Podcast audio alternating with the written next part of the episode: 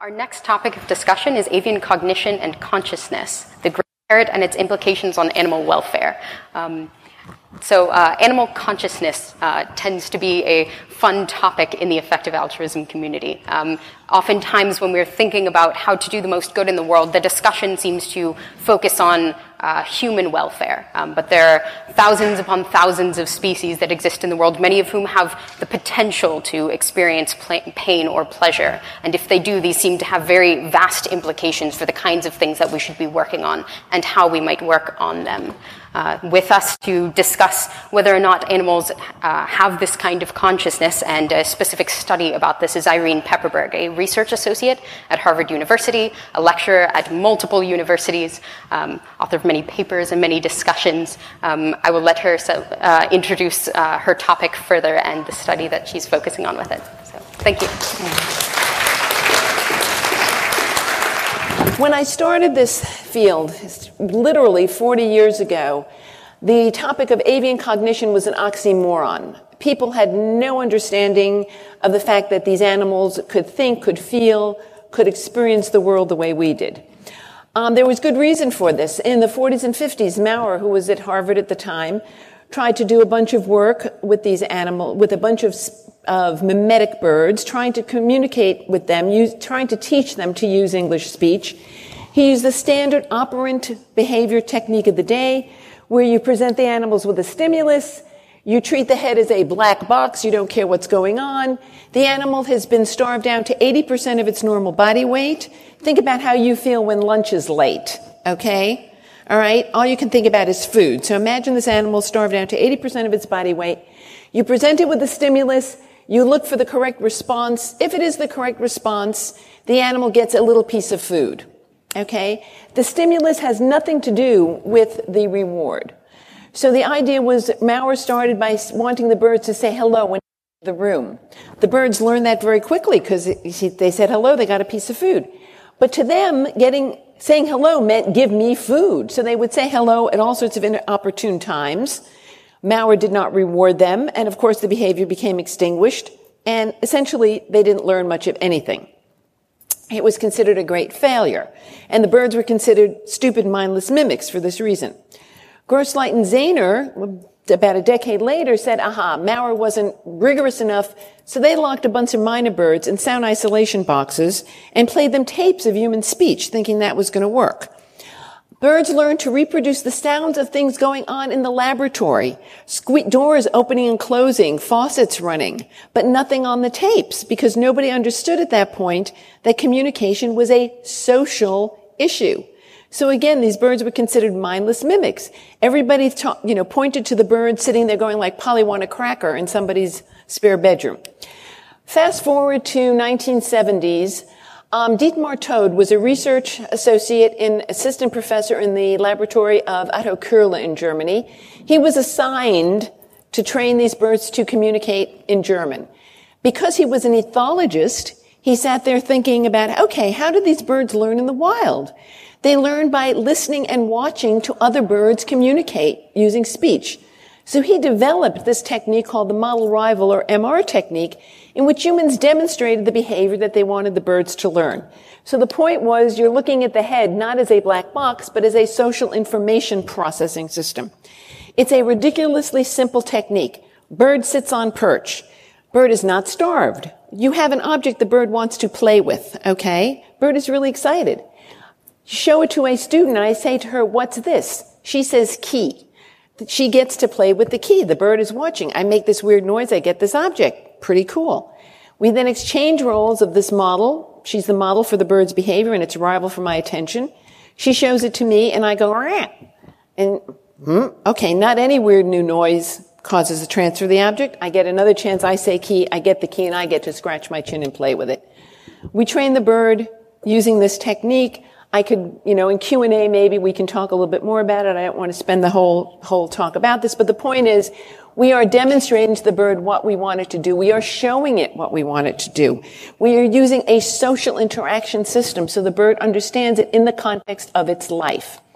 Using these techniques, my most famous bird, Alex, learned to label about 100 different objects. He learned colors, shapes. He learned categories. So you could show him an object and say, what color? And he'd say blue. What shape? Four corner. What matter? Wood. What toy? Block. Okay. He understood concepts of same, different. You show him any two things from your pocket and say what's same or what's different. And he would say color, shape, matter, or none if nothing was same or different. So he had a concept of absence. He understood relative size. Again, take any two things out of your pocket. What color bigger? What color smaller? What matter bigger? What matter smaller? He was then able to transfer the concept of absence to the absence of a size difference. So without any training, first time I showed him two things of the same size, and I said, what color bigger? He looks at me and goes, what same? And I said, well, you tell me. You know, and he looks at it again, he goes, none. So he transferred this concept of absence from same and different to relative size. He had concept of numbers with long story, but basically he learned how to count. He's one of the only creatures that are not human in the world who was able to understand what we call the successor function.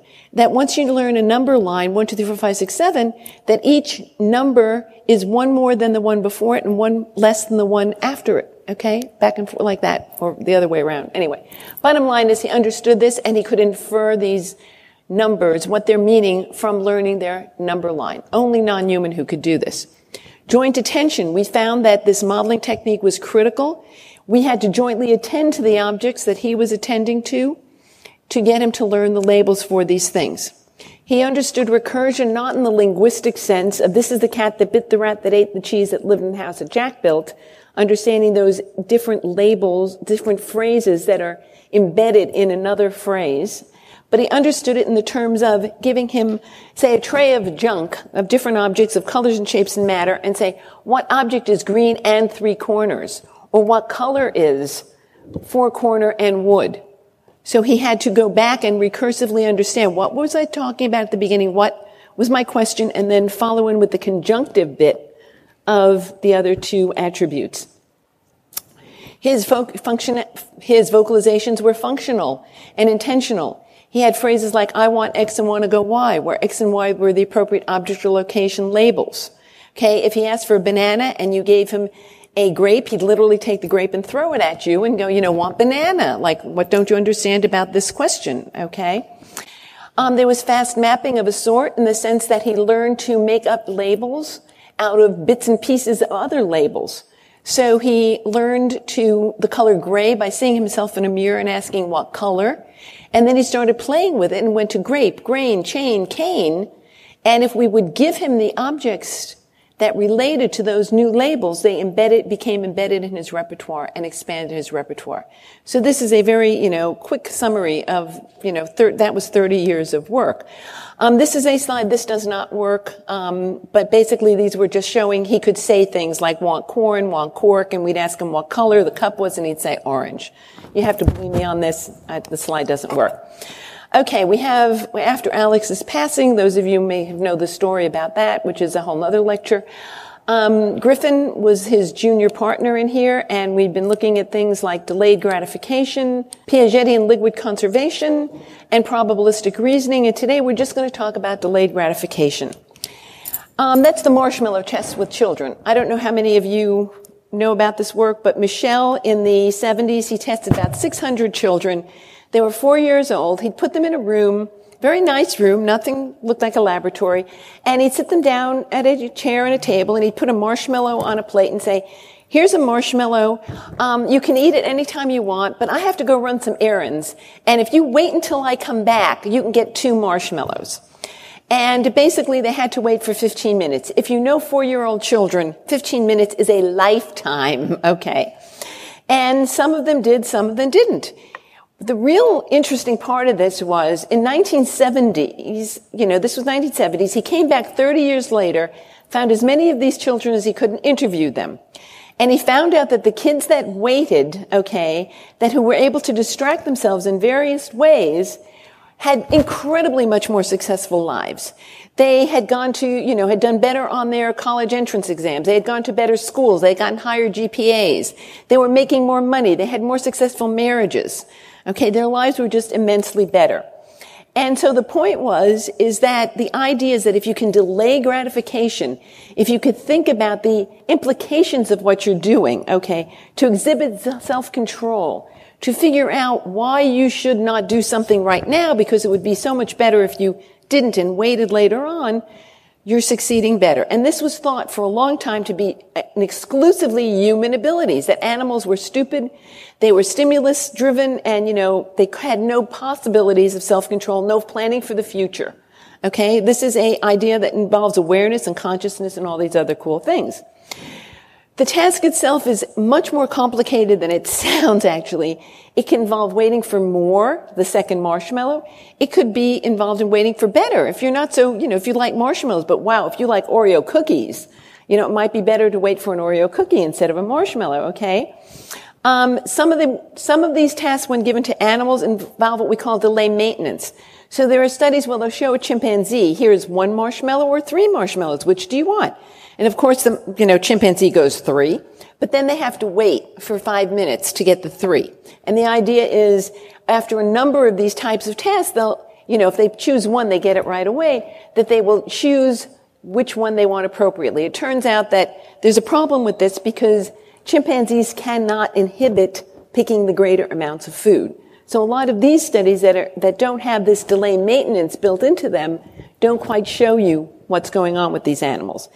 And there's some studies showing that for some individuals, be it human or animal, that having, seeing the second marshmallow off in the distance makes it easier, or sometimes it makes it harder to wait. So these are all these different complications of the task. Um, it's done with a lot of non-humans. Again, the apes seem to be able to wait for both more and better, but there's some complications of the studies. The interesting thing is for birds, so far all we can find is birds waiting for better and not for very long. Um, until our study, the avian maximum was a corvid, 11 minutes at most. Cockatoos only could wait for two minutes, but the cockatoos had to keep the, they had to keep like a pecan in their beaks that they could trade for a cashew. And imagine keeping something really yummy in your mouth, okay, that you couldn't eat to be able to trade for something else. So they made it a little harder for these birds. The corvids actually succeeded better because corvids cache. They store food. So what the corvids would do would take the food and shove it in the bottom of the substrate in the cage and let it sit there. So, and then pull it out and give it back to the experimenter.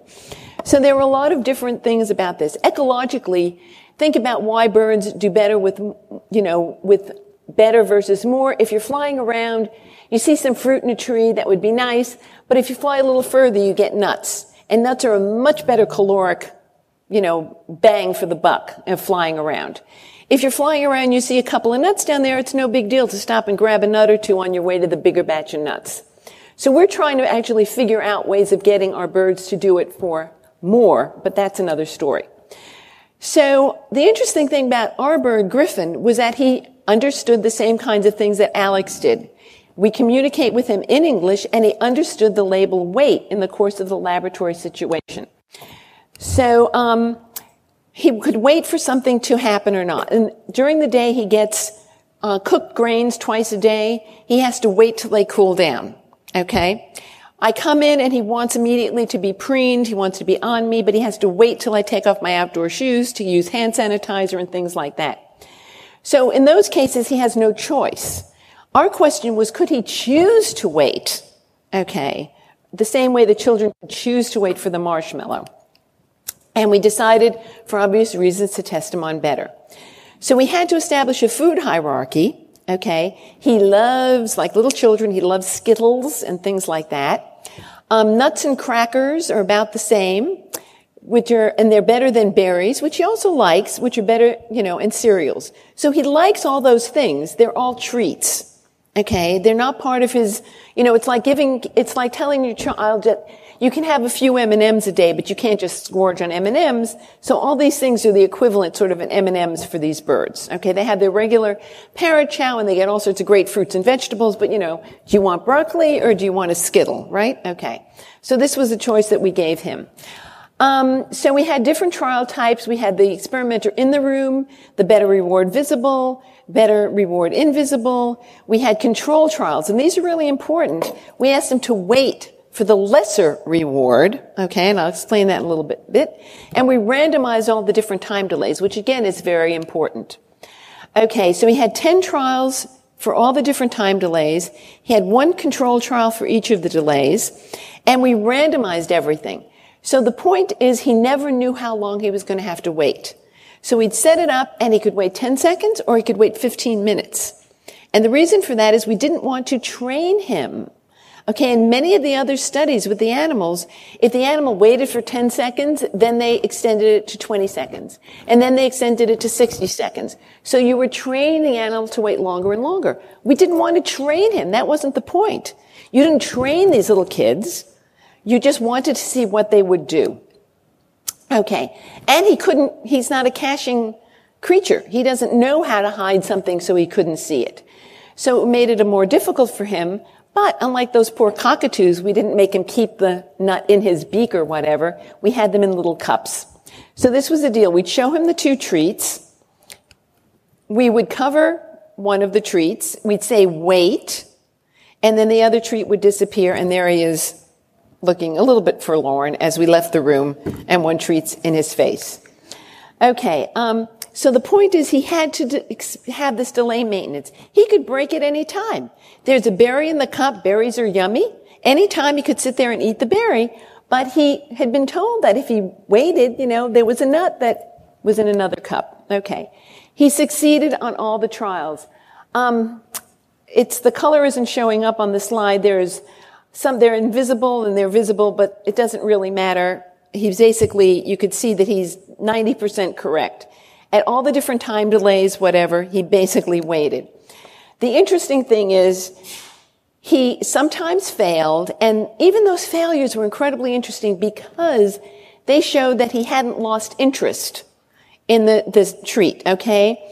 At one of the things, he waited 14 minutes and 15 seconds, and he gave up. So that's important because some of the people using the ape studies, they tested them with cucumbers versus bananas. And the, who cared about a cucumber? You know, I mean, after 15 minutes, you didn't even care about eating the cucumber. This wasn't the case. After 14 minutes and 15, you know, whatever, he really still wanted that nut. So this was an incredible control. Okay. On invisible trials, he had to have a representation. Remember, the thing disappeared and he had to think, oh, uh, here's a yummy, you know, here's a yummy nut, but if I wait, a Skittle would be coming. He had to have some kind of representation of that. Again, an awareness, some consciousness of what was going on. Importantly, wait was not a command. This wasn't like a dog who's, you know, you have your dog and you put the biscuit on his nose and he just sits there waiting for you to tell him he can now eat it. No, because of our control trials. He failed appropriately all the control trials. If we gave him a skittle and we told him to wait for a nut, he literally would look at us, look at that, look at about two seconds, and he'd just sit and eat it. Okay, you know, it's like, are you nuts? You know, I mean, I just, I know what's going on here, okay? He took it right away. So this is really important. And again, he wasn't learning to wait. He was learning to distract himself. Okay, the first half of the data, um, you could see that it wasn't, you know, he wasn't waiting as long, but then he learned how to distract himself. And the important thing was, the killer of this is we're going to show you a video in just a second. He was using the same kind of distracting behaviors that the kids used to distract themselves. And if we can play the video, we have to switch to another computer. So here it's being left, shown the object. Watch, she's pushing it away. He throws it so he doesn't have to look at it. She's licking it. He's licking it. He drops the cranberry. He asks for a nut. It's like, this little girl is trying to distract herself by falling asleep. Watch his little eyes start to close. this little boy is dancing around, trying to distract himself. You'll see Griffin, he's floofing. He's starting to figure out what else he can do. This is one of the failures. It's like, all right, I just can't wait. And you see this little boy, he's just going to shove it, and Griffin's eating the nut.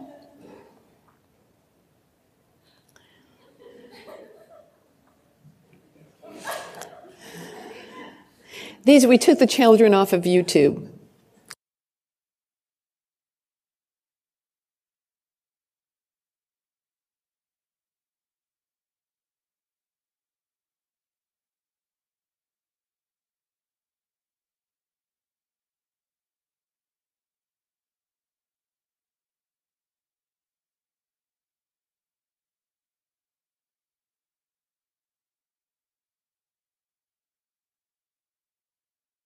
Okay, now the importance of this, you have to realize that it works only if the subject trusts the system. Okay? People went back and did this. Remember, Mischel did this in the 70s with children who were sort of middle class kids.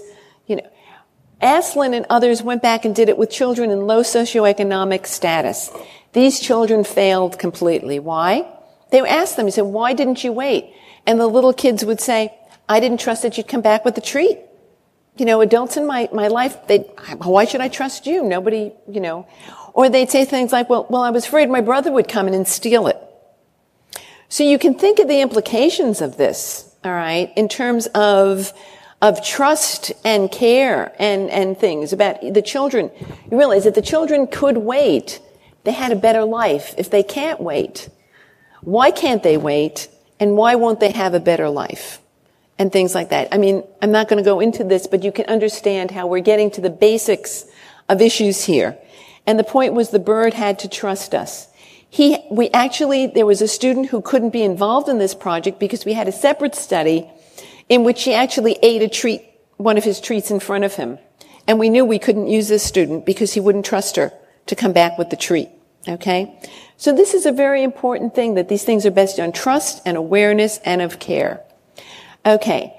Um, the main point of this is that parents have the same skills as these four-year-old children. Okay, um, some of them were able to wait longer than other humans, and other longer than some of the children. And the implications of this for conservation, for companion animals, using the birds as models for intelligent learning systems. The issues that we have to think about are when we look at these birds, and you saw, I mean, the split screen video, he's doing the same things these little kids do. Yet we are out there, we are destroying their habitat. These birds are being, you know, po- my students were chased by machete wielding poachers who were getting these birds for the pet trade. I'm not saying that birds, these birds cannot be pets, but people have to be taught about what they're getting into. They're noisy, they're loud, they bite, they chew up your, you know, grand, great grandma's, you know, antique armoire, because they don't see the difference between that piece of wood and the chew toy you give them as their cage. Okay, and then they get dumped in, in rescues. All right, where they are treated as best they can. These birds should be flying free in the wild. But we are destroying their habitat in the wild. So these are things to think about, okay? There's so many implications about what we are doing in terms of, of these companion animals and what we have to think about. What makes a good companion animal? How should we, you know, how should we do things to make their lives better, our lives better, and things like that. And again, maybe we can get into some of that in terms of questions and answers because I want you to have some time for the questions and answers. So I appreciate your listening to this, to getting some feeling for the intelligence of these birds. Again, this is a tiny, tiny little snapshot of the kinds of things they're doing. We're studying, showing that for Piaget and conservation, they're as good as a five-year-old child. In terms of some probabilistic studies, they are as good as a seven-year-old child.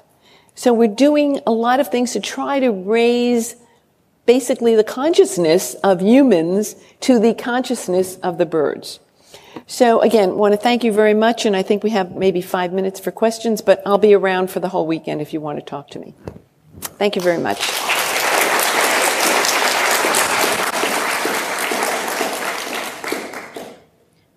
Okay. Yeah. Well, uh, I'll let you point to people who raised their hands in the audience since people didn't have time to submit on the yeah, link. We got one or two um, questions. And then uh, if you have subsequent uh, questions okay. after these, you can There's go. a fellow in a sport coat and a yeah, yeah, and speak loud because you're not mic'd. I, I feel like I read your book because my wife, the animal lover, read passages at great length to me aloud many times. So she's jealous that I'm here. And uh, as effective altruists, I'm, uh, I feel like the question as to whether the cognitive capacities of certain animals is probably less interesting to us than the capacity of animals to suffer or feel joy or their experience of sentience. And I wonder if there's a way something like that could be measured among animals. Um, it's it's very hard the kinds of work that I do to get into emotions, and the reason I say that is if, if we understood each other's emotions very well, psychiatrists and psychologists would be completely out of work. I mean, literally, your spouse does something and you don't know, are they angry at you or do they just have a bad day at work? So in it's very hard. But you can see, you can see from watching his expressions, and that's why I wanted this video for so long. The expressions of excitement when the student, you missed that, when the student came back with the treat, there was this, you could tell on his face, this ex- excitement, he's looking up at her like, you know, the sun has broken through the clouds, okay? You can see when he's sitting there kind of falling asleep and bored. You can see these kinds of things. So you can impute those kinds of emotions. You can impute what's going on with these animals. Um, and this is something that we need to think about. Okay, what are we doing to this world, not just for ourselves, but for all these creatures with whom we share this world? And this is something we really need to think about. And there's all sorts of implications. I mean, you can talk about, you know, I've got three minutes here, but one of the things I want to just talk about, so we talk about, you know, getting rid of mosquitoes, and we think about, whoa, wouldn't that be great? Think about all the birds that need those mosquitoes as part of their diet. People say, well, it's only 10%. Yeah. These birds won't make it overnight if you get, if they have a 10% failure in eating during the day. They won't make it through the night. Oh, so we'll just leave some bird populations. All right. These are the same birds that are going to eat the locusts, that eat the crops. Okay. These are the birds that provide, that are prey items for other animals, that are prey items for other animals, et cetera, et cetera. So, I mean, you have to think about things in this global sense that we are all interconnected and hurting one bit of our environment hurts the rest of it. So, you know, that's something as global people and, you know, trying to be effective altruists, you need to think about. And that's why I think I was put next to Reese because of these implications. So one more question. Yes.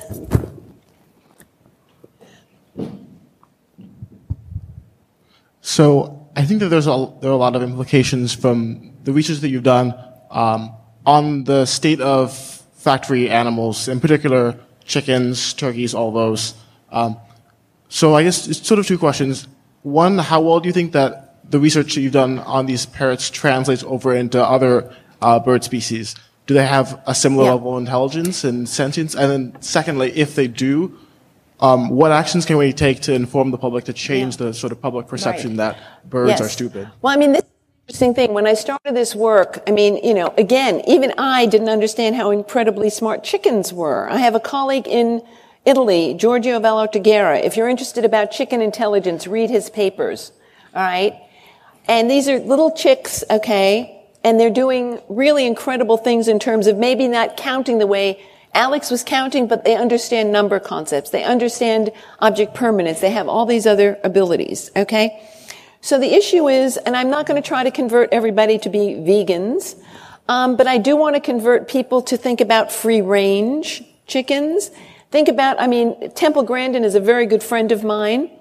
Um, and she spends a lot of time thinking about how we can, you know, treat animals in a humane way so that if we decide we do need to eat them for various reasons, okay, we can do it in a way that is not, you know, not factory farming, not making horrible things of their lives. Um, there's, there's so many things. There's a book out there that I've read that compared the life of a factory farm animal to an animal, a chicken that's part of a um, rooster cockfighting and things. And you look at this, and, and both things seem to be horrible. But the cockfighting animal had a much better life overall. Okay, even though it ended in this horrible bloody mess, you know, when it was alive, it had a better life. So there are all these balances, checks and balances and things. And I think people need to think about these issues, all right, and figure out in their own minds, okay, how can we deal with these various important aspects of our life and get balance and empathy? Okay. And empathy is a really big issue of thinking about putting things in, you know, putting yourself in the environment of the animal and thinking about how to make its life improved in any which way and form. Again, and I, I'm out of time and have to do, but I will be around all weekend if you want to talk. So thank you so much.